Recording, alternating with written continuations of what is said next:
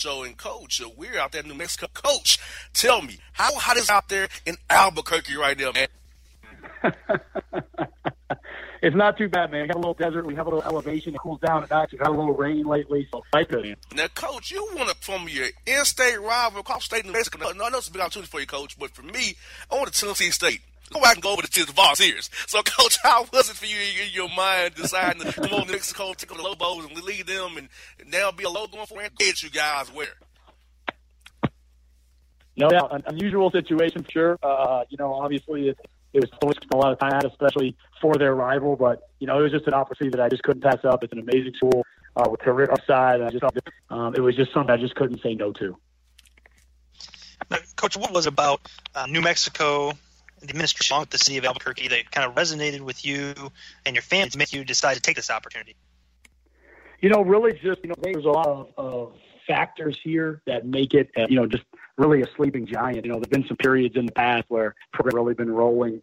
You know, the fan support, the arena, you know, the size of the city without a professional sports team, you know, really has a lot of characteristics of really premier, you know, college basketball programs. And I think as long as we do the right thing and, and build this thing the right way, we have the potential to dominate programs as well. So, you know, to take over a program like this is really just beyond my wildest dreams. I'm grateful to have it. Just do everything I can to make it the best it can be. And coach, when it comes to recruiting, I love that what kind of guys you want to bring into your program, coach? And also, look this, look at this, let's get your program instead of pass up, coach. You can get JUCOs, high school grad transfers. I mean, coach, you have a lot of options because, like you said, you're in the, you're kind of the big thing town. You know, you got, you're in a town that's kind of urban as well. Guys, I think you can do. Kids want that, and they also, like say, play well for you. They can get in a nice conference, a nice, good mid-major conference. And, and, and possibly the your conference can get two or three bids based on RPIs, all that, all that good stuff. Yeah, man, it's an amazing job. It's, it's a great city. It's very we've we've pretty much hit on almost all the recruits we've got so far. We've got some really high, highly rated kids. Like you said, we can do it a lot of different ways. We've Transfers, some traditional transfers, some junior college kids. So you know, we're looking at it every way we can, trying to find the best players we can. And I think once we get them we have, uh, it makes life a lot easier on the recruiting front. So, coach, when uh, when your squad takes the field, like what's kind of a preview what style uh, are you thinking that you're going to be able to play with the guys that you have uh, now that you're inheriting, and then maybe what style you want to play with and bring into the program through the different avenues that Jr. just mentioned uh, moving forward. Yeah, you know, I mean, our goal is to play low here, we have high elevation, which kind of reduces the oxygen levels. And I think as your training um, gets used to that, it allows us, and it gives an uh, to use that um, in the style we want to play. So they're up and down. Um, our team currently lacks a little bit of size, um, which also lends itself to trying to play very up, you know, up tempo. And that's just the way I coach. The way I coached last year, the way I want to coach with this year's team. Very pressure oriented defensively and play very fast on offense. You know, be able to use the three point shot and just have an exciting brand of basketball, not only for recruiting play top players, but also for the fans to make sure they want to come out and watch a good product. You know, are we going to be able to be the absolute fastest most up tempo team can be day one this year? I don't know, but that's definitely what we're aiming towards, and we're going to push the needle that way as far as we can. Also, we got Paul here in the Boston. Coach the Mexico Lobos out there in Albuquerque doing big things. Now, Coach, I'm curious about your non-conference scheduling, Coach. With you being in a, in a pretty much a, I'll say a higher major, major conference, you can probably get guys to come play you, not have to always be on the road or do a two for one or play three to get one back. So I don't know steel schedule probably already done for you. How you about seeing games going forward? Do you want to test your guys early non-conference? Do you want to give them some, some wins? How you want to attack it for your program as you build it there with the Lobos? I mean, you always want to play the best teams you can, so you want to make it as competitive as possible. You know, each team, you know, each year is going to probably have things, and you know, trying to find a way to schedule that way to make give it give yourselves the best chance of being the best team you can be you know, if that means you have a young team, I want to have you start early so they can, you know, get some gains for later on. If it's a more vet team, you might want to take things slowly.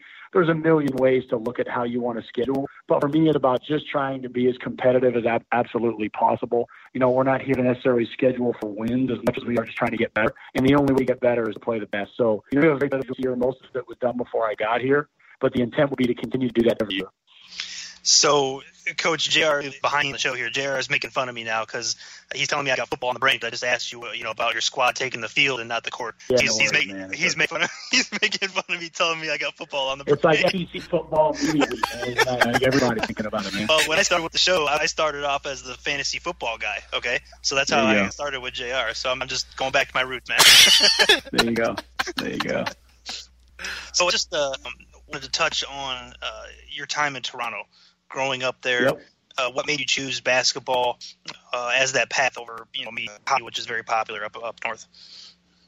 Yeah, no doubt, man. Shoot, it was good enough. I played hockey up until about 14, 15, and in Canada that you're going to become a professional player or not. And uh, I kind of segued into basketball, fell in love with it, played it, uh, coached it. Uh, was fortunate enough, you know, this past month to, to go to Egypt with the Canadian, you know, junior national team, and we were able to win gold medal there, which was really cool. So, you know, being a part of that real explosion in Canada has been really fun. It's been fun. To, it's been fun to see. I've been very fortunate to kind of be a recipient of it in recruiting and coaching, and hopeful that we're going to continue to grow and make basketball in, in Canada very special.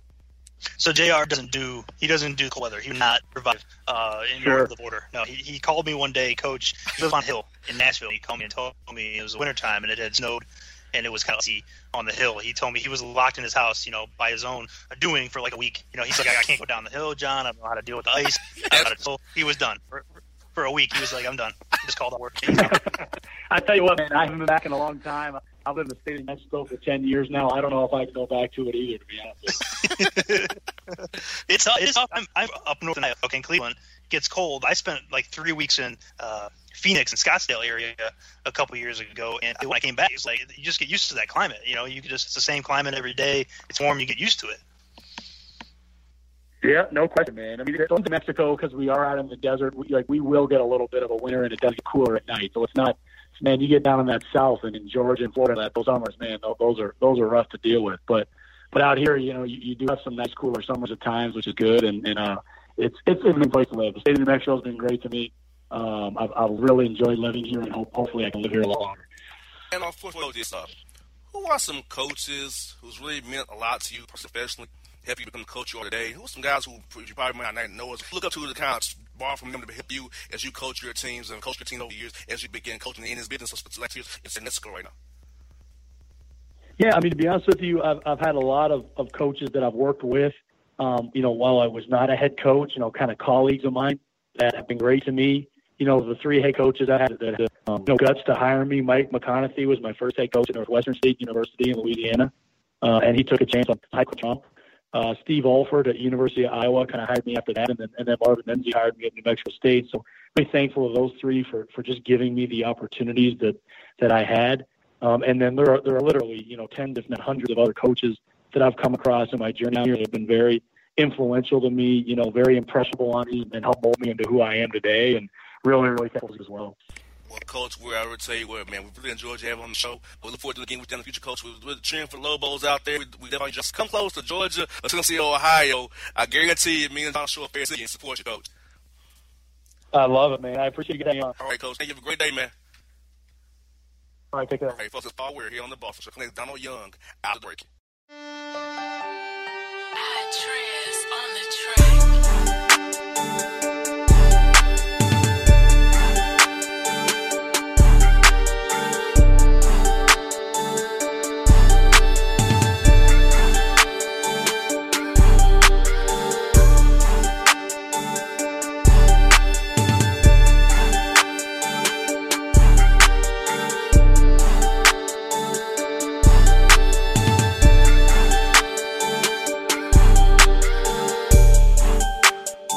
For all your photo, video, and voiceover needs, check out the fine folks at Blu-ray Productions. They will take good care of you. If you don't believe me, you can see for yourself. Check out their work at blueberryproductions.tv, the Facebook page, Blueberry Productions, also a Vimeo page, a YouTube page, and it's Blueberry, B-L-U-B-E-R-R-Y, Prod on Twitter. Check them out today. Blueberry Productions, great people, great work, great service. Fantasy football season is fast approaching, and if you're looking for an edge this season, you need to contact the guys at Draft Day Consultants. The concept is a simple. Draft Day Consultants takes your requests and connects you with one of their trusted analysts, who then guide you through your draft, whether you just need a sounding board on decisions, or if you need them to conduct your entire draft. Draft Day Consultants has you covered. Every one of their consultants has a proven track record of success and have conducted hundreds, even thousands of mock drafts. Thanks to this year round research and analysis, the guys at DDC have an unmatched understanding of player values. So gain an edge on your league mates this season by hitting up draftdayconsultants.com. That's www.draftdayconsultants.com. Now get after it, fantasy footballers.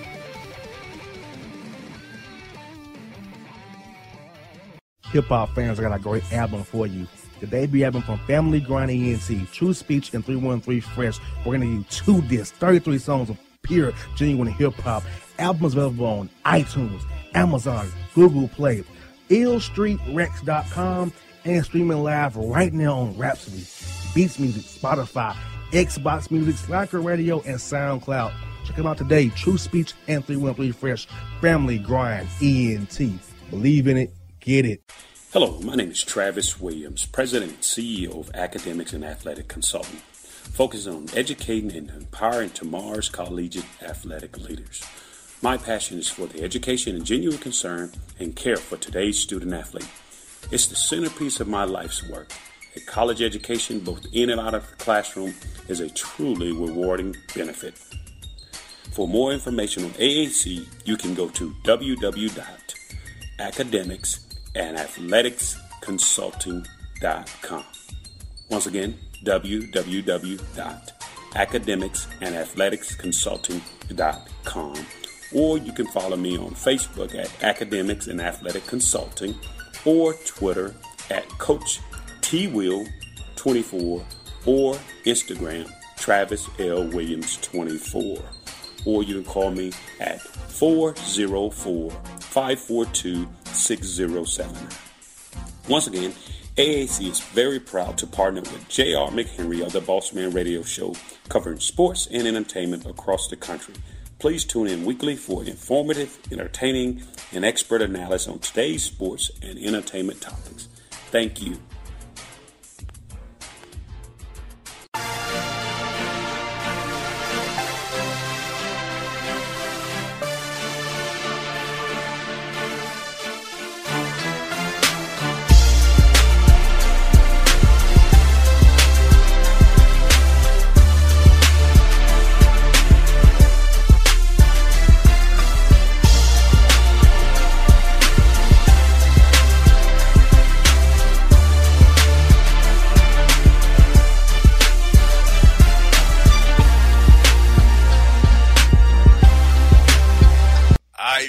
Back here with the Boss Man Show. Let's talk to Paul Weir, Mexico. Now we got to talk to my my friends, a personal friend of mine, and friend of the show, and John and myself, my man, Donald Young playing good, been 50 in the world, ATP World Tour. We're in Atlanta this week. Come up down to Atlanta Open. Atlantic Station, come see him play, people. Get some tickets today. Holler at my man, DY. What's good, DY? What's good? How you feeling, bro?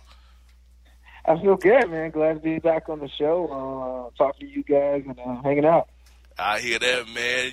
You told me you was up doing some world team tennis, man. How's that going for you? Are you are you playing well? You you getting the wins? You getting them five points? How's it going, man? Yeah, uh, it's fun, man. Uh, you know, playing world team tennis is totally different. The scoring is different. It's just first to four points. There's no ad. You know, it's only five games, and every game counts because it's cumulative over five sets. So the last couple nights, they've come out big. I played Isner the first night, and I played Mardy Fish last night. So um, it's been uh, crazy.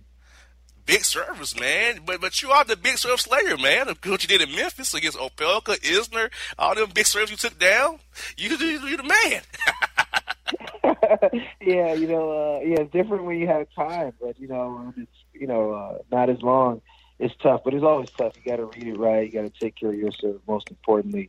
But yeah, you know, uh, playing those guys are difficult, but you have to do it when you have to do it. And uh, just want to ask you, man, what has been the key to your success this year, man? Congrats on the on the year, man. You've been doing a great hell of a job, man.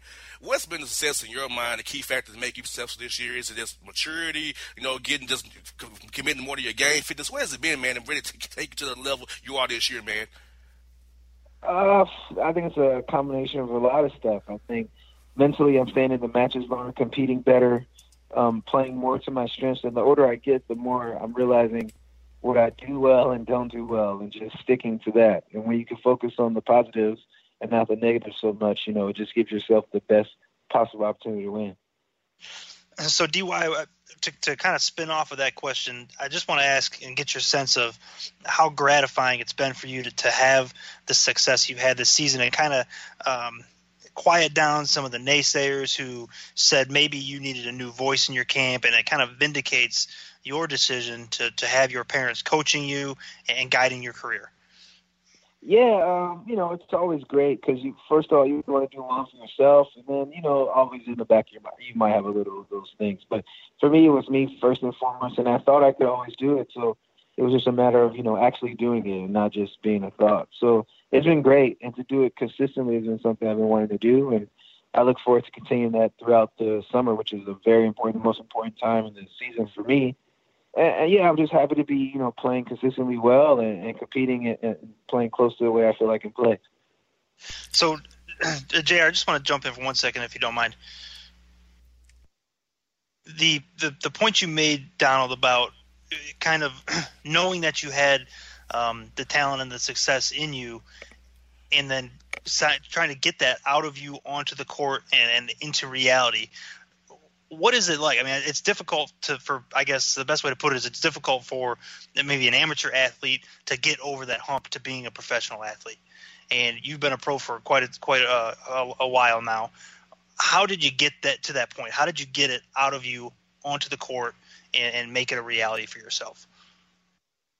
Man, it was a lot of work, a lot of mental work, uh, just a lot of just self talk, positive self talk, because. Um, you know, when you're out there and the same situations happen that didn't go well in the past, you start to have the same thoughts, but to kind of change those and think of things new and just doing different things because you can't keep doing the same thing and expect a different result. That's absolute insanity. So to do different things and, and hope for something better. And so far it's been working and I, hopefully it continues to work even better and, and, and go a lot further. And and for all young athletes out there, I mean, that's really what it is. You, you made the point. It's, it's mental. I mean, there's plenty of people out there who have the physical attributes and physical talent to make it on the next level up from wherever they're playing now. But to to get and to become mentally tough, I guess, is what we're talking about. And and persevere when you have some adversity in front of you is really what it takes, right? Hundred percent. Uh, to be honest, I mean, at this level, everyone can play and hit the ball great. So you have to do something a little different than that, uh, you know, above and beyond. So I think most of it's between the ears and just competing hard and, and fighting and, and just handling the moments, the pressure moments better, because those are going to happen, and it's whoever handles those better in any sport. But tennis, you know, it, it, you can actually win more points than the guy and, and lose the match it's one of those weird things. So you just kind of play the right points right. The important points you need to win. We got Donald Young here on the Boss Man Show, the 50 in the world. See him Atlanta this weekend, Atlantic Station. People come out see Donald Young play people. You're going to enjoy it. Now, DY, I, I know, you, yeah, tough loss at the, Fred, the French, the Ferrer in the fifth set, uh, but you fought hard, man. You still fought hard. Wimbledon against Nadal, you could have went away. You still fought hard. The fans cheering you on, man. So I think just seeing how you're fighting, and people feel me about you, DY, is that your your friend fights. Everybody tells me your, your your guy fights. He don't give up, which is a testament to you, man, because they people seeing it on TV how you're still in the match. You know you, it's not going well, but you're trying to find a solution to do it. You're still playing your game. You're doing what you do do well. You're about what you do. You do the best. So how does it feel when pit fans tell me or, or feedback and say, hey, they they see you're a fighter? Does that make you feel good? Feel, feel, feel vindicated again that hey, the mental work you're doing is working. That I'm still out here hanging in these matches, not letting these guys get in my head. I'm still trying to do everything I can to make these guys uncomfortable and win these matches. Hundred percent, it does. Yeah, Jared, that that's a good point because before early in my career, that was something that was not a thing you could say at all about me. It was more so you get on top of me and I'll fold and it's gone. But again, you see all the best players in the world, and that's what they do. You know, it's a little easier for them because they've won a lot, so you have a lot of um, of those memories to go off of. You know, but um, it's just what you need to do. You compete your butt off, and, and at the end of the day, what else do I have to do? This is my job. This is what I've chosen to do. I love playing tennis. And a friend of mine always said like what else better do you have to do? And that was a really good statement. Like there is nothing else better. So when i'm out there i'm playing 100% and it would be a a crime not to do that for my fans myself most importantly you know my coaches and team and people who support me. So i try to give it my all. And speaking of the Roland Garros, bro, uh, I was in the hospital doing that whole situation, but seeing you go on that run with Santiago after that Ferrer, you could have been like, nah, I'm, I'm, done with double, screw this. But you and Santiago made that run to the, to Open final. You know, you played well. And for you guys, you all still team together at the big events going forward, and you see yourself playing other smaller events. I know he's kind of a clay court guy, you know, kind of a guy like that. So, how you see using Santiago's partnership going forward? But how's it to make that magical run and make the French Open positive for you? Even though you lost a tough match for Ferrer, but still, you got to the French Open doubles final. You can't take it away from you ever in the rest of your life. A hundred percent. Um, yeah, it, it, was great. Like if you'd have told me right after that match with Ferrer, I would be in the finals of um, doubles. I'd have taken that every day of the week, and you know it was just a testament. And I think I actually played doubles the following day, so I was super sore, and I wasn't feeling great. But I was able to go out there and play well, and we had a magical run to the finals. And like you said, it's something that you can never take away from somebody. Of course, I would have loved to get over the hump and win it, but at the end of the day, if you would have told me again on Monday that I would have been there, I would have taken it every day. And as far as us playing, yes, we're definitely going to play in some of the bigger tournaments. Uh, we're going to play at the U.S. Open, some of the Master Series in the summer, like Cincy and uh, Montreal, and then see how we can go because we're 13 on the list to race to, um, or we were to London, so we actually have a chance. So hopefully we can play well. Now, Donald, there was a a pretty fair amount of debate about the conditions at Wimbledon.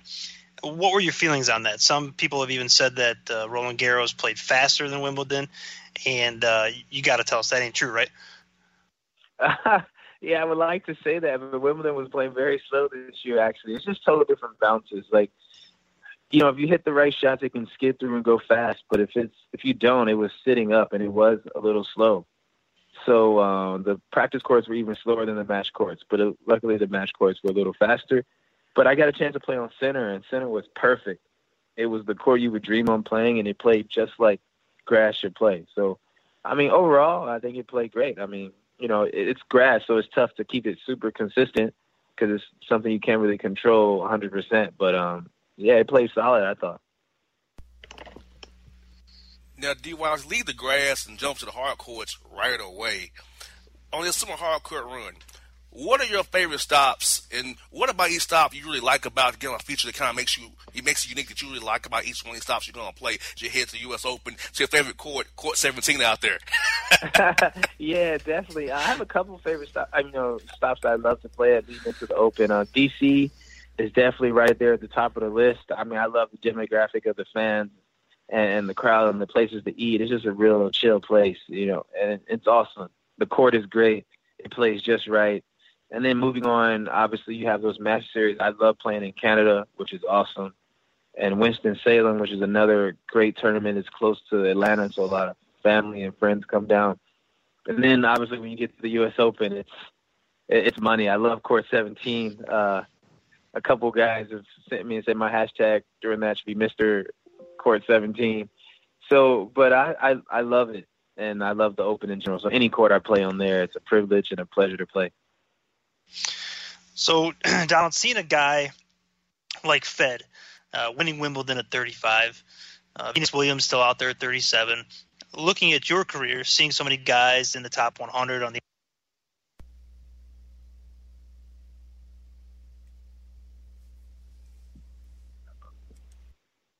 Hello. I think John got sniper. Oh, yep. I got, I got, I got you back. I got you back now, boys. Okay. Did, did you uh, have a chance to hear that question, Donald? Did you um, need me to you repeat it? Talking about Fed and Venus, like with their career lasting longer and playing well.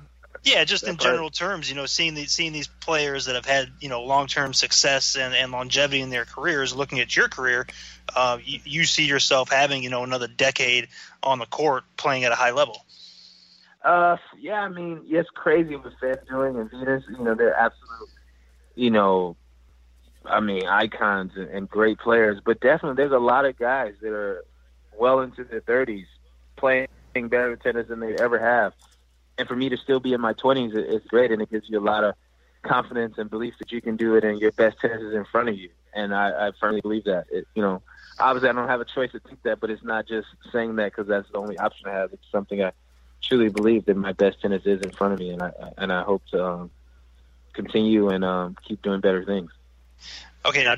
DY, oh, DY, I missed my twenties. DY, I missed it. I'm thirty now. I missed my twenties already. I missed it. That, Listen, that three looks weird to be like, you're 30 now. Lord, I missed 29 already. JR, I'm gonna- I'm just Exactly. this out there for you boys, okay? I'm I'm pushing 40 hard, okay? So my next birthday is gonna have a four in the front of it. So you say you missed that two, Jr. I'd be missing that three.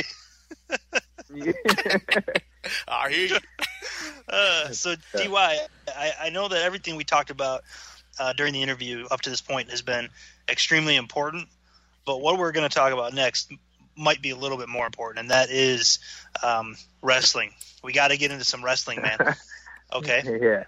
Now, I understand that you're somewhat of a wrestling fan, aficionado, and um, we have the Boss Report on the show. And you may or may not have heard some of the Boss Reports lately. We've had uh, some instances where we've talked about stories in which you know people are just doing random wrestling moves out in public, like they get bad service Oh, at a fast food restaurant, and next thing you know, somebody's dropping a Stone Cold Stunner on the on the uh, Oh, man. the worker or something like that. So, um, that being the case, I need to get from you, uh, if you were in a situation like that, what would be some of your favorite wrestling moves to, to drop on people, and maybe some of your favorite wrestlers of yesteryear and today, and just give me a little breakdown on that. Uh, yeah, I don't know. Uh, there's a lot of good ones. You know, uh, the, Rock People's Elbow would be nice.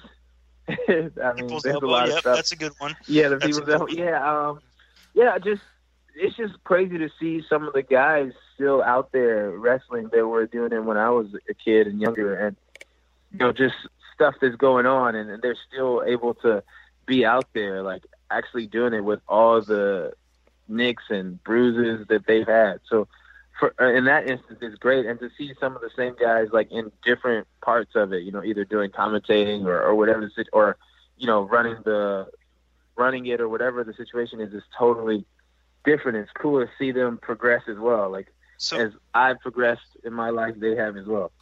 okay, so just I, I'm gonna throw it out there. Tyler. I'm gonna go to you first. Uh, single word answer. Your favorite wrestler as a kid was who? The The Rock. Rock. Okay, Dy. Same question to you, sir. Yeah, it has to be The Rock, but another close second would have to be someone like uh, Booker T, Kurt Angle type thing. Okay, now I'm gonna. This is I'm gonna date myself real bad here, boys. But my favorite Mm-hmm. is the Junkyard Dog. You guys remember Junkyard Dog? I've heard the name. Dude, I've you gotta look it up after the show. Go look up Junkyard Dog. He was the best. He wore this big, huge rope chain right around his neck. You know, like that was his his collar, and he he was the best. He would get down on all fours and like act like a dog in the ring, and he was tough too, dude. That that was my dude. That was my dude Oh, back wow. in the day. Yeah. Okay. Nice. Now, now, DY, John, I want to share with you a story. It'll be on today's Boss Report. Here we go, guys. this this is a little preview for you here, Dy. This is what I deal with every Got week. This, Okay. Th- this is what John will tell you about. Florida man was arrested after running nude through the hotel, pulling fire alarms, spraying guests in the face with fire, and finishing them off with stone cold stunners. That's too much. so all right so listen here's what we're gonna do next time next time you got free time when you're on tour hit us up and let us know and you come in and instead of doing the interview we'll do a, you do a boss report with us okay you do a Sounds boss good. report with us and we roll through and we do these stories and we analyze them. So in this instance the anal- i have to analyze the story that jr gives me and the first thing i'm going to Okay. tell you is florida man is naked that's just what he does okay? That's not even that's not even like something that would be um, alarming to me at this point. Having done these boss reports for five years florida man is naked that's standard okay? My question is why is he stone cold stunning people as he's running through the hotel? Like what what did these people do to this man? Nothing. He just went on a he went on a stone cold stunner spree right? Wow. yeah.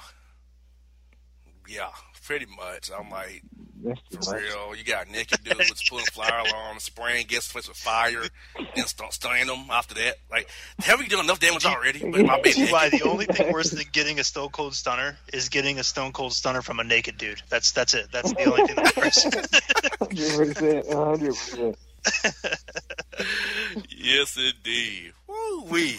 So DY, actually after U.S. Open, DY, whenever you just take that break before you go over to play in China at the Shanghai Masters and all that, get to or Tokyo, whichever one you choose to do, we gotta get you on for the Boss Report, man, after the Open, man. Got oh, that sounds good. Sounds like a plan.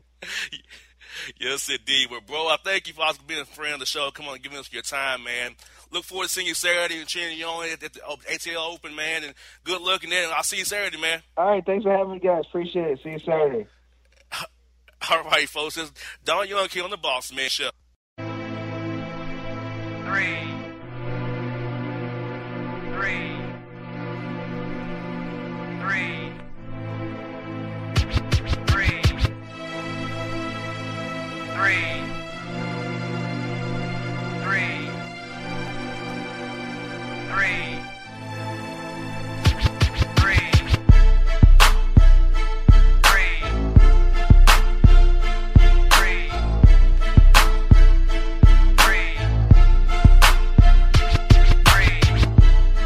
All your photo, video, and voiceover needs, check out the fine folks Blueberry Productions. They will take good care of you. If you don't believe me, you can see for yourself. Check out their work at blueberryproductions.tv, a Facebook page, Blueberry Productions, also Vimeo page, a YouTube page, and it's Blueberry, B L U B E R R Y, prod on Twitter. Check them out today. Blueberry Productions, great people, great work, great service. Fantasy football season is fast approaching, and if you're looking for an edge this season, you need to contact the guys at Draft Day Consultants. The concept is a simple one. Draft Day Consultants takes your requests and connects you with one of their trusted analysts, who then guide you through your draft, whether you just need a sounding board on decisions, or if you need them to conduct your entire draft.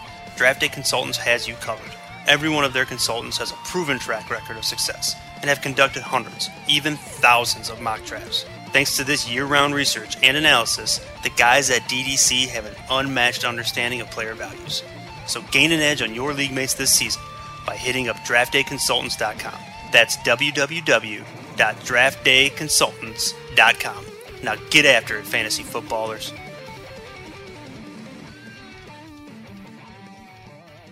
Hip hop fans, I got a great album for you the debut album from Family Grind ENT, True Speech and 313 Fresh. We're going to do two discs, 33 songs of pure, genuine hip hop. Albums available on iTunes, Amazon, Google Play, illstreetrex.com, and streaming live right now on Rhapsody, Beats Music, Spotify, Xbox Music, Slacker Radio, and SoundCloud. Check them out today. True Speech and 313 Fresh, Family Grind ENT. Believe in it, get it. Hello, my name is Travis Williams, President and CEO of Academics and Athletic Consulting, focusing on educating and empowering tomorrow's collegiate athletic leaders. My passion is for the education and genuine concern and care for today's student athlete. It's the centerpiece of my life's work. A college education, both in and out of the classroom, is a truly rewarding benefit. For more information on AAC, you can go to www.academics.com and athleticsconsulting.com. Once again, www.academicsandathleticsconsulting.com. Or you can follow me on Facebook at Academics and Athletic Consulting or Twitter at Coach T Will 24 or Instagram Travis L. Williams 24. Or you can call me at 404 542 6079. Once again, AAC is very proud to partner with J.R. McHenry of the Bossman Radio Show, covering sports and entertainment across the country. Please tune in weekly for informative, entertaining, and expert analysis on today's sports and entertainment topics. Thank you.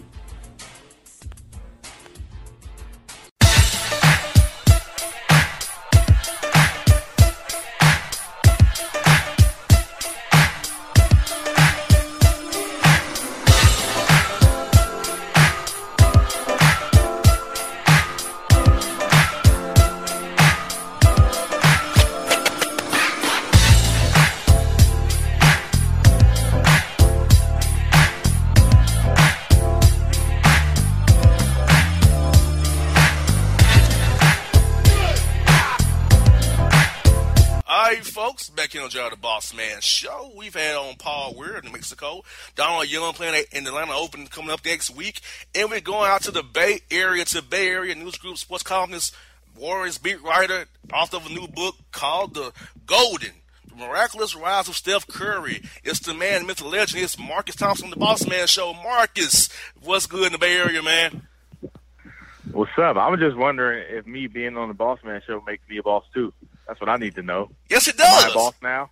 Yes, you All are. right, I'm a boss then. You a boss. I'm the with that. boss, Marcus Thompson. There you go. Or it's say, or do it like Rick Ross, Marcus Thompson, boss. That's too funny. hey, it might not, it might not work with the wife though. She might be like, "Who? You now? You what?" she she know it's just the shtick, you know. I'm like, hey man, that's just a personality. You know I love you, baby. I got you, man. Hey, congrats on the book, man. So tell me, man, um, what inspired you to write this book and share the inside account you have from covering the Warriors from your perspective as a first-hand account and the guys from the organization who shared about the rise of Steph Curry and seeing him grow as a player and an individual and into a family man now almost a global icon now. You know, uh, I'm gonna be one thousand percent honest with you. What inspired this book was that somebody was wanted me to write it, and they was gonna pay me. they was, it's like, hey Oh, man, we need a book about I We're gonna pay you to do it. I was like, let's do it. That's the that, best that was inspiration the you can have. inspiration. Yep. Right, that was it. Uh, I mean, it is a great story, right? It's a, it's got a little bit of everything. It's got a little bit of, you know, the NBA's version of the little engine that could, right? It's got a little bit of uh, overcoming adversity uh, and celebrity. It's a, it's a little bit of a peek, you know, into the life of somebody, and you know, get to know who he is behind the persona. Is you know, you it's a lot of like behind the velvet rope of like inside the Warriors locker room and behind the scenes and and all that. So it is a great story there, but you know, I was motivated by by the check. Now, what uh, at what point did, did from your perspective did Steph Curry get over these um, past foot and ankle issues and, and kind of believe start to believe he was fully healthy and on his way to becoming a superstar and that global name uh, that he has now become to millions of people? I think Steph might be one of those dudes who like always knew it, and and everybody else was tripping. You know, like I've I've been a star, and y'all need to figure it out. Like there there is a bit of that in him. Like he always thought this was him, and he just needed to show it. But I do all on the other flip side of that, I do think there were some like realization moments when he dropped 54 in Madison Square Garden in February 13. Like that was that. Oh wait, hold on. Especially when you see the list of people who dropped 50 at Madison Square Garden, you're like, all right, man, who who does that? People just don't do that. And then the 2013 playoffs when he just went off and he was dropping 20 point quarters, and they upset uh, Denver and put a real scare to San Antonio. He was the best player on the court for for much of it. Like that's where you can see like this dude, like he he's special. Like this is this is not just another good player. This is one of those guys who can really dominate a game. Because there were just moments in the game where the littlest dude on the court was the best player, and there was no questioning about it. I I think that's what I knew. Like he would be next level. We got Marcus Thompson, the boss, here on the Bossman Show with Jr. and John. Boss now, baby. You got that right. Hey, you put that on your on your Twitter handle, boss. Like put that your name, know, right? Thompson, boss. Like for real. Like there you go, man. So man, how enjoyable his run been the last three years for you to cover the team on a daily, basis. We got parallels of Draymond, Steve Kerr, Iguodala doing his thing, Steph, now Durant. You know, all different different guys who always have great takes on stuff, whether it be political, personal, basketball off the court. So come to work every day knowing that you might get some good, a good comment or a good quote to run with. How's it been for you these last three years? And seeing them win every win most every night as well. How's it been for you, man? And this is why this is why we do it, right? This is why I went to journalism school. Uh, it, it's crazy too, because uh, like when when you look back on you know the Cowboys and you read the books about the Cowboys, and it's like I wasn't around for the era, but I get to catch up. I get to learn about that from the people who covered it, and it's like it must have been insane to cover the Showtime Lakers, right? So sometimes I'm like, yo, I'm in that right now, right? It's like in 20 years, somebody's gonna be like, man, Marcus, you was there the whole time. So it's it's really kind of surreal because you feel like you're in the middle of history. Like you feel like what's happening right now is stuff that's going to be documented and remembered and talked about in the next generation. So it's it's really surreal that way, especially when you get KD and everything is like. I mean, look at this team. It's just it's an embarrassment of riches. On top of that, remember I've been covering this team since 2004. So we also contrasting that with some of the awful basketball I watched for so many years, like some of the terrible franchises that I had to cover about. So we, we live in a dream right now, and, and it's going to be a dream for like at least at least two or three more years. You know, saying uh, uh, you know, touching on all those points that you just did, kind of makes me realize that it, maybe it was a little bit easier um, for from the creative process of the book because of the openness of the guys, the characters that they have on the team, uh, you know, the amount of talent, the success that they're having. So was that part of it a little bit easier for the creative process of writing the book and you know just having so much, as you put it, an embarrassment of riches of activity to pull from?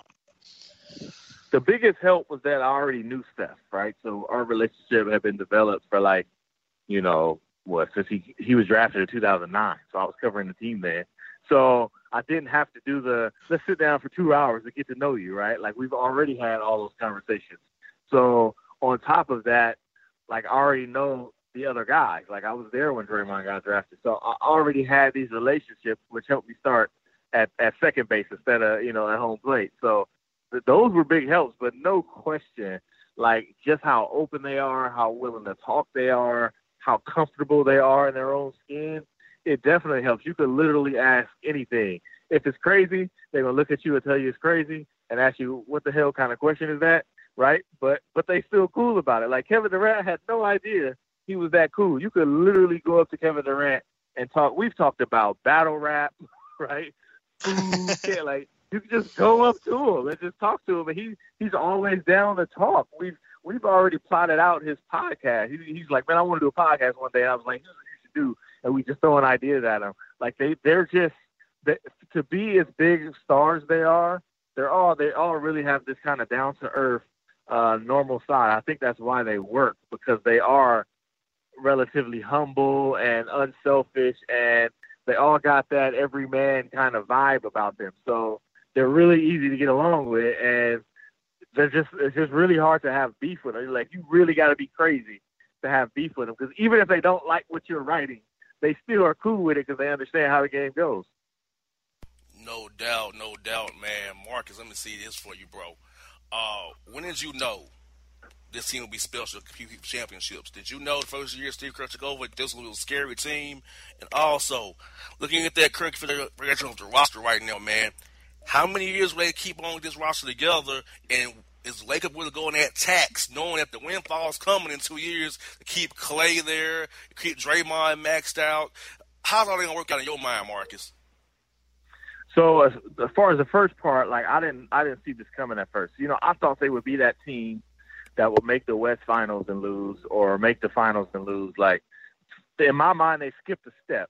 Like they were supposed to well, like like really they had a flip. Like they won a championship in, in 15, and in 16 they choked one. I figured it would be reversed.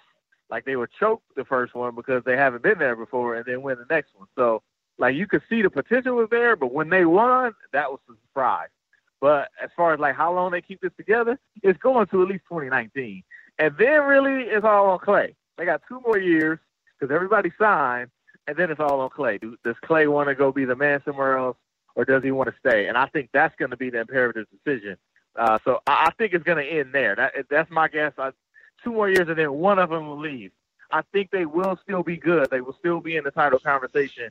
I don't think they keep all four together because this year one, and already the owner Joe Lacob was like, "Yo, that's a lot of money." so what's it going to be in year three once you start hitting the repeater tax and the cap's going crazy? I think at some point something's got to give, right? And I think in 2019 is where they say, Klay, we love you, but we not give you 30 million. Won't you go to Lakers with Paul George? Now we touched on this um, pre-show, but you know, let's get back to a little bit. Where do you think things stand with uh, McGee coming back as the third center? with the market, you know, kind of dried up or seemingly dried up. How shocked were you when Durant took less than his non-bird max to get back? Uh, you know, Livingston, Iguodala. Uh, when will the you know the cash in a, the the max deal? I guess uh, like when will he cash in that max deal? I guess like uh, Curry did. All these things are coming down the line. So where do you stand on these things? Well, JaVale, I know, you know, he had one of the best seasons of his career. He kind of resurrected his name. So JaVale is like, like that should be worth something, right? and I just think the NBA is that they don't value centers like that anymore. So he's finding the market to be tough. There's nobody out there with that, you know, five, six, seven million dollars, and you know he probably was hoping to get closer to ten. You know, especially when you see Timofey Mozgov getting sixty million. A guy like JaVale, like man, I produced for a championship team. That should get me something. So I think he's going to end up, you know, taking the minimum somewhere, maybe you know, it's not going to be a big deal, and he might end up coming back. I know some of his teammates are trying to talk him into just taking the money and coming back. Uh, but as far as like KD, man, I was, I was completely shocked. I couldn't, I, I still don't really understand why he did it, except like the owner is like, hey man, this is my limit. I'm not going over 130 million. And knowing that, he was like, all right, I'll get you down to 130 million. But other than that, he like the only reason he did it was to save the owner money. And I was I was just I was shocked. I just didn't think he would do that. You see, Andre Iguodala went out there and pimped for every nickel. Like he played the game like it was poker, and they called his bluff, and he was like, "All right, I might go to Sacramento. All right, Andre, chill, chill. We'll give you your money, right?" And he got every nickel he could get. Steph got every nickel he could get.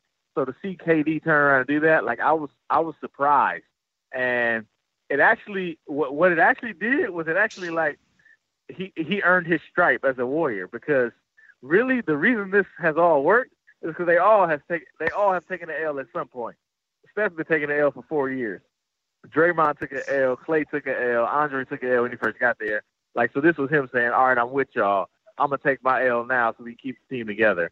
I don't know. I don't know how long he's gonna do that. I think he knows next year I'm getting that full max, that Steph Curry super max of 40 million a year. I think he knows that that's coming next year. Plus, he got 300 million from Nike.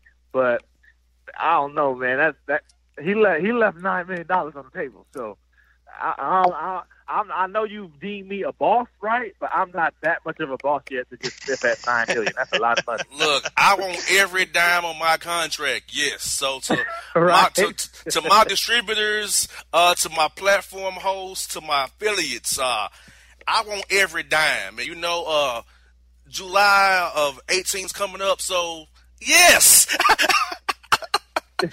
every want- dime. I want ain't every dime. Look here. look here. I'm fighting for thousands. He's fighting for me. I'm fighting, for thousands, man. I got to get every thousand I can. I'm not leaving nine thousand on the table. I might not leave nine dollars on the table. This dude left nine million. Ooh, that must be another world. Hey, look here. Think about that. You in Cali, man. You might have lost taxes anyway and taxes anyway. That that tax out there Right. is horrible. So, hey, it might not be as making more money you make. That 13.1% tax is even worse. Oh, Lord. Man, they talking about out here. Out here, it was a story out a few, like a couple of months ago, that if you make a hundred thousand in the Bay Area, you consider low income. I'm like, Well, that's just insane. That's hurtful. hundred thousand is low income. We in the bread line. Like, hey, where the food bank at? I make six figures. That's crazy. Man, oh man. So Marcus, before you go, man, can you share with our our audience here where they can follow you on Twitter, social media, and f- get your book from various platforms. So I want my listeners to get go get your book, man. Check your, your work out, man. So tell the listeners where they can get your book at and follow your work at your Bay Area News News Group, my man. So you know, I'm I'm always findable at Thompson Scribe. You pick the medium, you're gonna find Thompson Scribe. Oh, it could be Twitter, Facebook, whatever, Instagram. I'm I'm Thompson Scribe. Uh, the book is everywhere. Everywhere books are sold. It's Barnes and Noble, Amazon, your local bookstore, you name it. And if you in Oakland, I got some in my trunk, but them fifty nine ninety nine. So if you want one of those, Plus I, tax. I need that fifty nine ninety nine in cash, in cash up front, and don't don't come with fifty because I'm not leaving nine dollars on the table. I need the whole fifty nine. You're selling them like you're talking about those those rap battle mixtapes with KD. You know what I'm saying? That's, that's how I was inspired. You know, I grew up on Too Short slanging tapes off the trunk. So now I'm slinging Right. books off the trunk. That's how we do it. No doubt. Hey, Marcus, it's been great, bro. And now you're a boss. Tell wife you you you officially a boss. Now we've bestowed the bosses upon you, my man. We gotta do it again real soon, brother. Close season's getting started, man. When the Hawks play, you coming to Atlanta when the Hawks play? You coming to Atlanta, bro? Absolutely. We gotta I'm get coming together to Atlanta then. just because I, I need that new stadium. I need to I need to check out that new arena experience. It looks fire in there. Like, all right. Oh yeah, look here. Look here. right? I am a first front row Hawks champion. That's what I do at the Hawks games. I'm a front row, first row champion, and hanging out with the, the people and celebrities. That's what I do. And, and you might see a reality TV about, show I mean- getting filmed while you're on the front row of the Hawks game. You know, you might see a rapper, you know, with, with his, with his third different hood, rat or thought. It's just what it's, it's Hawk, Hawk games for you, man. That's what. That, that's how I go down. You know, well, you know, I went to Clark Atlanta, so I'm ATL bred. Oh, okay. You know, so I did- I did my AUC time. already. So my man, right on cue. Hey, Oh, even yeah. better. Even better. Look here. I have been known to hang by James P. Brawley Drive and the old school Ware Hall. That's And I, I heard they was changing James P. Brawley Drive to your name. That's what my that's what my alumni newsletter says That they changing it to your name. they need to. Because as much as I was over there, I, I'm a star. Look at I have some bodies over there. Got so you got a body count over there. huh? yeah, Her- Heritage Commons. I know all of it. Look at the AUC was Oh. good to me. Absolutely, absolutely. yes, indeed. Hey, Marcus, it's been great, man. Do it again real soon, bro. Have a good one. We'll talk to you down the road, my man. Absolutely. Have, All right, for Marcus Thompson here on the Bossman Show. Next is the Boss Report after the break.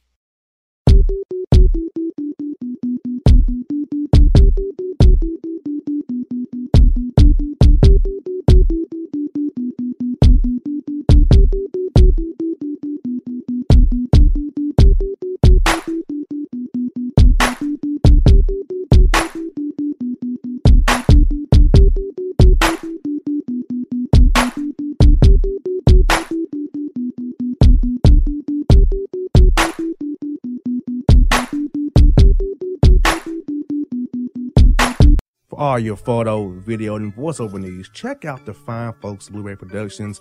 They will take good care of you. If you don't believe me, you can see for yourself. Check out their work at blueberryproductions.tv, the Facebook page, Blueberry Productions, also a Vimeo page, a YouTube page, and it's Blueberry, B L U B E R R Y, prod on Twitter. Check them out today. Blueberry Productions, great people, great work, great service. Fantasy football season is fast approaching, and if you're looking for an edge this season, you need to contact the guys at Draft Day Consultants. The concept is a simple one. Draft Day Consultants takes your requests and connects you with one of their trusted analysts, who then guide you through your draft, whether you just need a sounding board on decisions, or if you need them to conduct your entire draft. Draft Day Consultants has you covered. Every one of their consultants has a proven track record of success and have conducted hundreds, even thousands of mock drafts. Thanks to this year round research and analysis, the guys at DDC have an unmatched understanding of player values. So gain an edge on your league mates this season by hitting up draftdayconsultants.com.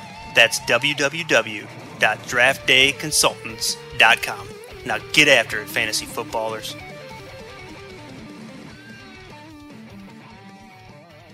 hip hop fans, I got a great album for you.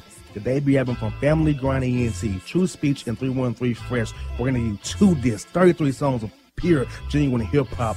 Albums available on iTunes, Amazon, Google Play, illstreetrex.com, and streaming live right now on Rhapsody, Beats Music, Spotify, Xbox Music, Slacker Radio, and SoundCloud. Check them out today. True Speech and 313 Fresh. Family Grind ENT. Believe in it. Get it.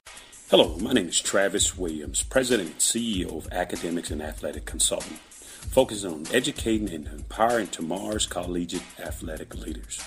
My passion is for the education and genuine concern and care for today's student athlete. It's the centerpiece of my life's work. A college education, both in and out of the classroom, is a truly rewarding benefit. For more information on AAC, you can go to www.academics and athleticsconsulting.com. Once again, www.academicsandathleticsconsulting.com. Or you can follow me on Facebook at Academics and Athletic Consulting or Twitter at Coach T Will 24 or Instagram Travis L. Williams 24. Or you can call me at 404 542 6079. Once again, AAC is very proud to partner with J.R. McHenry of the Bossman Radio Show, covering sports and entertainment across the country. Please tune in weekly for informative, entertaining, and expert analysis on today's sports and entertainment topics. Thank you.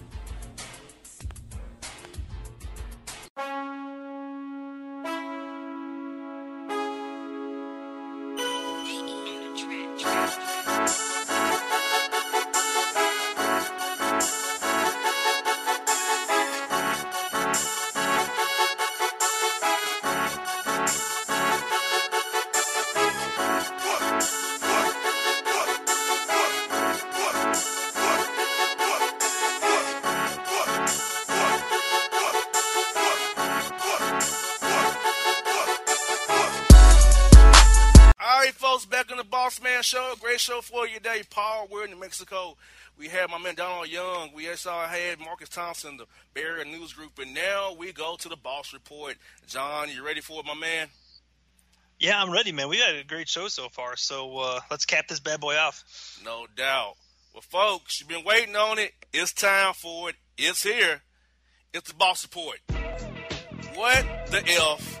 Aussie gentleman has his thumb replaced with a big toe after a bull attack. this is okay. I'm gonna tell you the story. It's not that uncommon. I knew a kid growing up that he lost one. He lost his. I think it was his middle finger, like the top of his middle finger, in some kind of like lawnmower accident, right? And so they took one of his toes and they put it on the top of his finger, right? And you really couldn't tell, except if you looked at it real close, you could see like the scar from where they the surgery was, and you could tell then when you looked at it real close that it was a toe on his hand. It was freaky, dude. But a big toe is different than like a middle finger toe, right? Wow.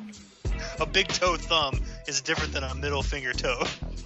You got that right.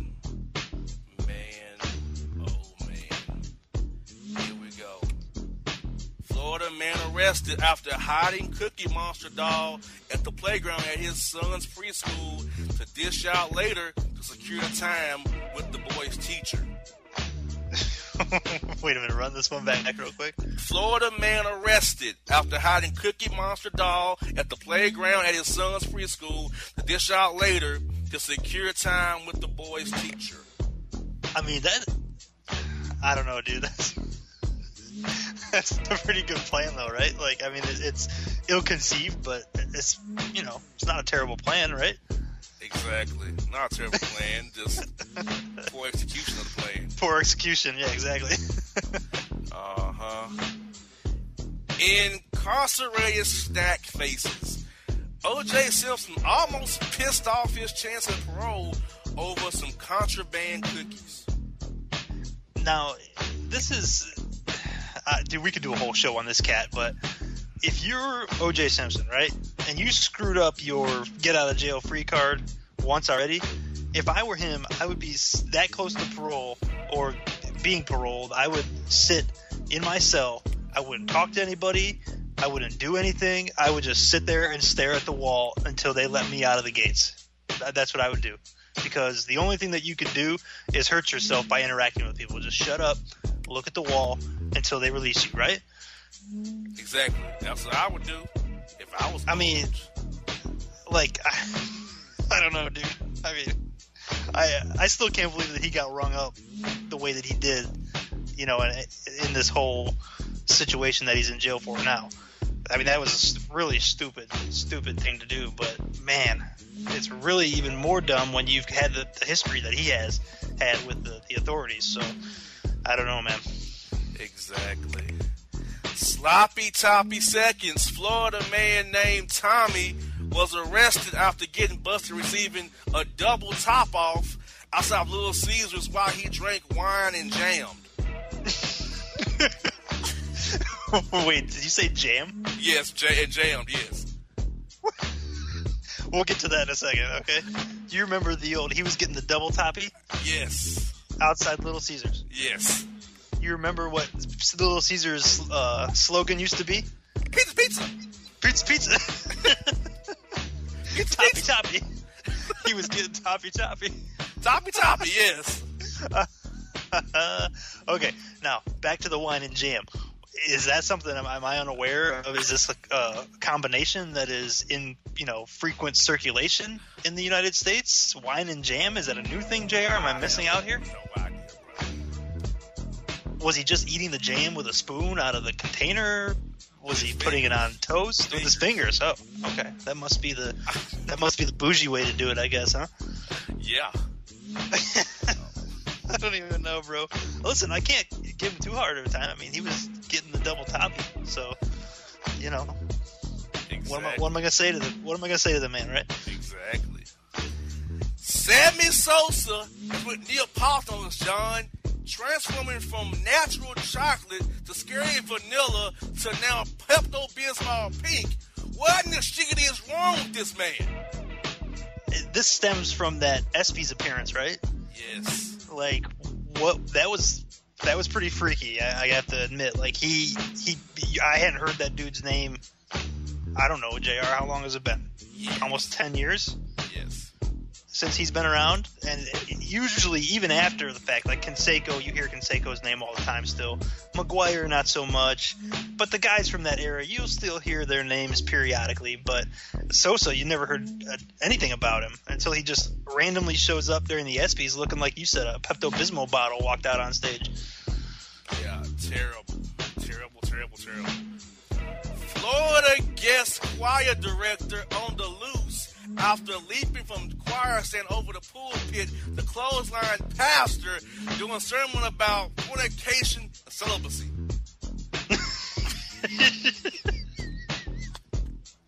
Dude, if you just close your eyes and visualize that scenario playing out, it's hilarious. Like just the, it, it's almost like a scene from a movie, right?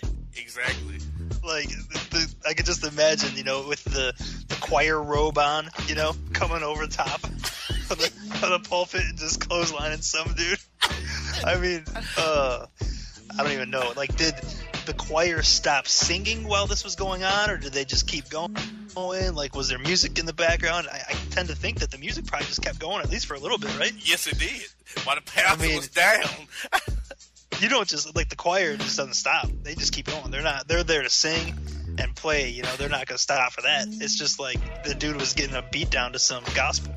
exactly. oh my God. Uh, must be nice. Cali teens win the lottery twice in one week and bash sixty-five thousand dollars.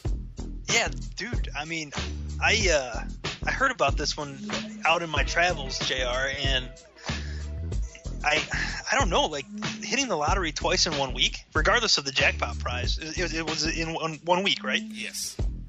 I mean, literally, that the odds on that have to be astronomical. They have to be right. completely astronomical. I was at the gas station uh, last week, and some dude ran his ticket through the little scanner thing, and he won fifteen hundred bucks. He was like shocked. He did it like three times. He couldn't believe it. You know, this cat. I mean, you, what do you do when you win the second one? Like you already freaked out because you won the first one, right? You got all excited. The second one, you just like, oh, all right, sweet, I did it again. Exactly. And this is a story we've heard previously with DY, but Florida man is arrested after running nude through the hotel, pulling fire alarms, spraying guests in the face with fire, finished them off with stone cold stunners. So the one thing I didn't get into on the story when we spoke with DY was you said that he was spraying people in the face with fire. Yes. Okay, now the question I had on this was he doing it like from his mouth, you know, where the guys like drink 151 and then like spray it spray it out, or was he like did he have some kind of device like a blowtorch, a blowtorch? Dude, that that's free. That's crazy right there. It's one thing to like be butt naked, running around pulling fire alarms. You start spraying people in the face with a blowtorch, you could do some damage, bro. exactly. And on top of that, you don't want to be playing with a blowtorch when you're naked. I'm just gonna put that out there. You could scorch the earth down there if you know what I'm saying. Exactly, my man. Exactly. We have this Texas woman is arrested after slapping flight attendant and banging on cockpit door after being refused alcohol and an opportunity to top them off right. the quote unquote that's gonna go down in uh, Bossman Show history. Quote unquote the opportunity to top them off right, Jr. Yes.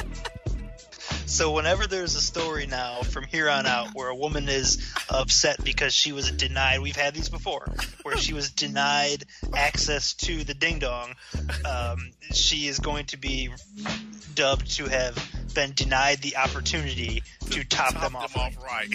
Yes.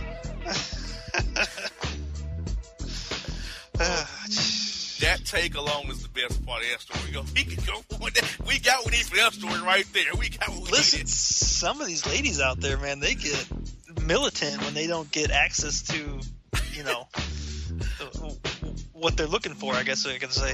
Yes. Here we go.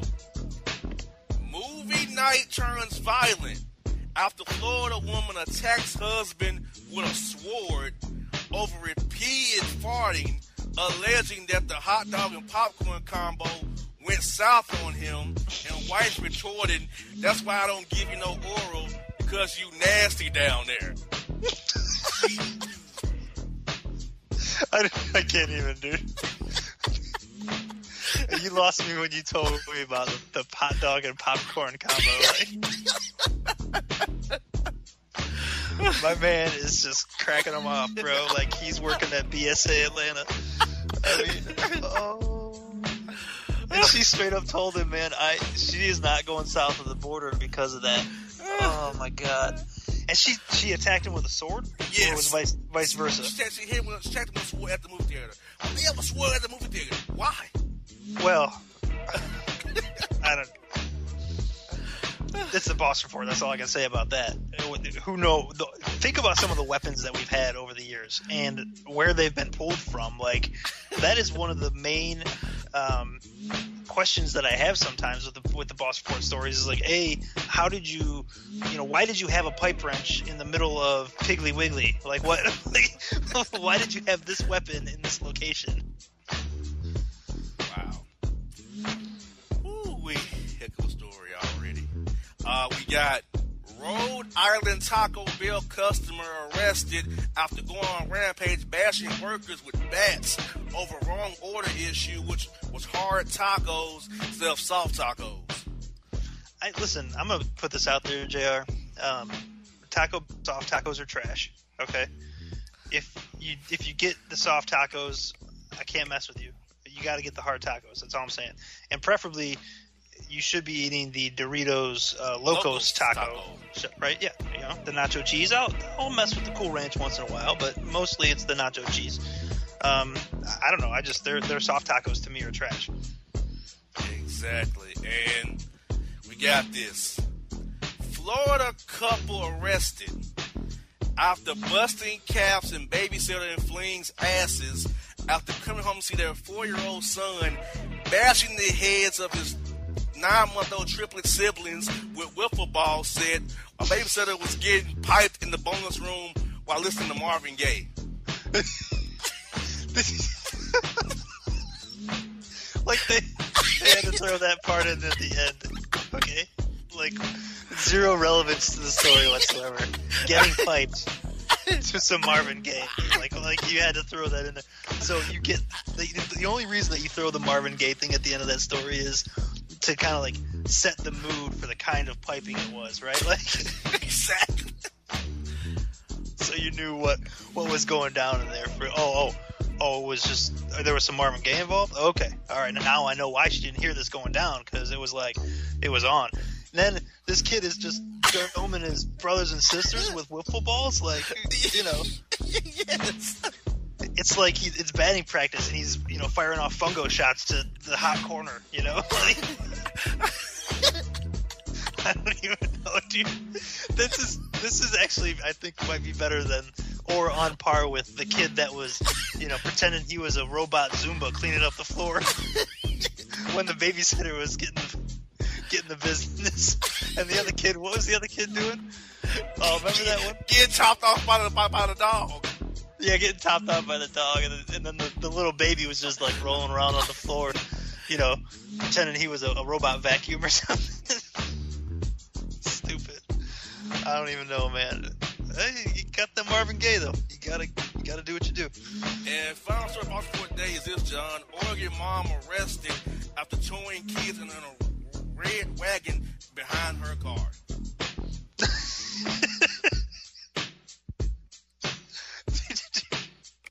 was I just this is a legit question. Okay, was it punishment or was it for fun? Did not say the story. Because that makes a difference. Like if you're just if there's two types of stupidity here, right? You can either just be trying to have fun with your kids and you, it was a really stupid idea, or you were trying to punish them and it was a really stupid idea. So either way, it's stupid. But there's different scenarios that play out. I don't even know, bro. Like, how, what do you do when you hit the brakes? The kids just come flying into the back of the car. Think so. Uh, I don't know. this was a report, not as long as some of the ones we've had, Jr., but definitely packed with quality. Exactly. And uh, that, what story is gonna stick with you the most out of this report, man? I dude, I I have to go with the babysitter one again. I mean, these babysitter stories, Jr. are fan- they're fantastic. Like I, frankly, could do one every week. I really could because it's just like so many layers. Because the kids are, you know, I just have these images of the kids going crazy in the living room and babysitters in the back with Marvin Gaye, and it's just This kid's bashing balls off his siblings' head. yeah, yeah. You know, he's just piping shots down to second base. You know, practicing turning double plays out there. I don't know, man. I love him. I love him.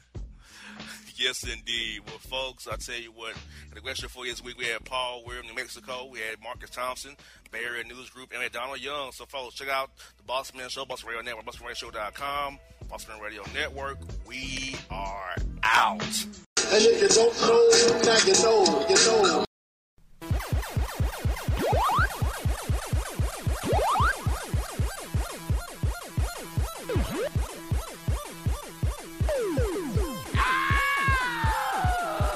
For all your photo, video, and voiceover needs, check out the fine folks at Blueberry Productions.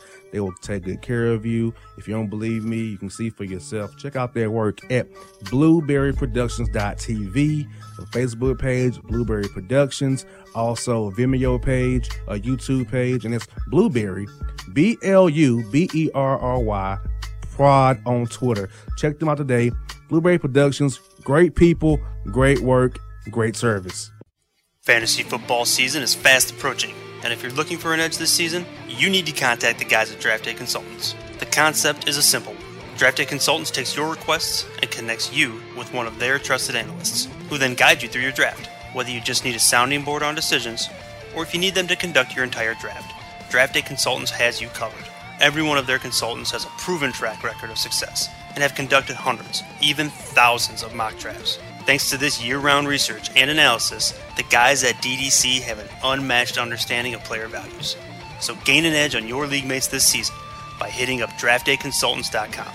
That's www.draftdayconsultants.com. Now get after it, fantasy footballers.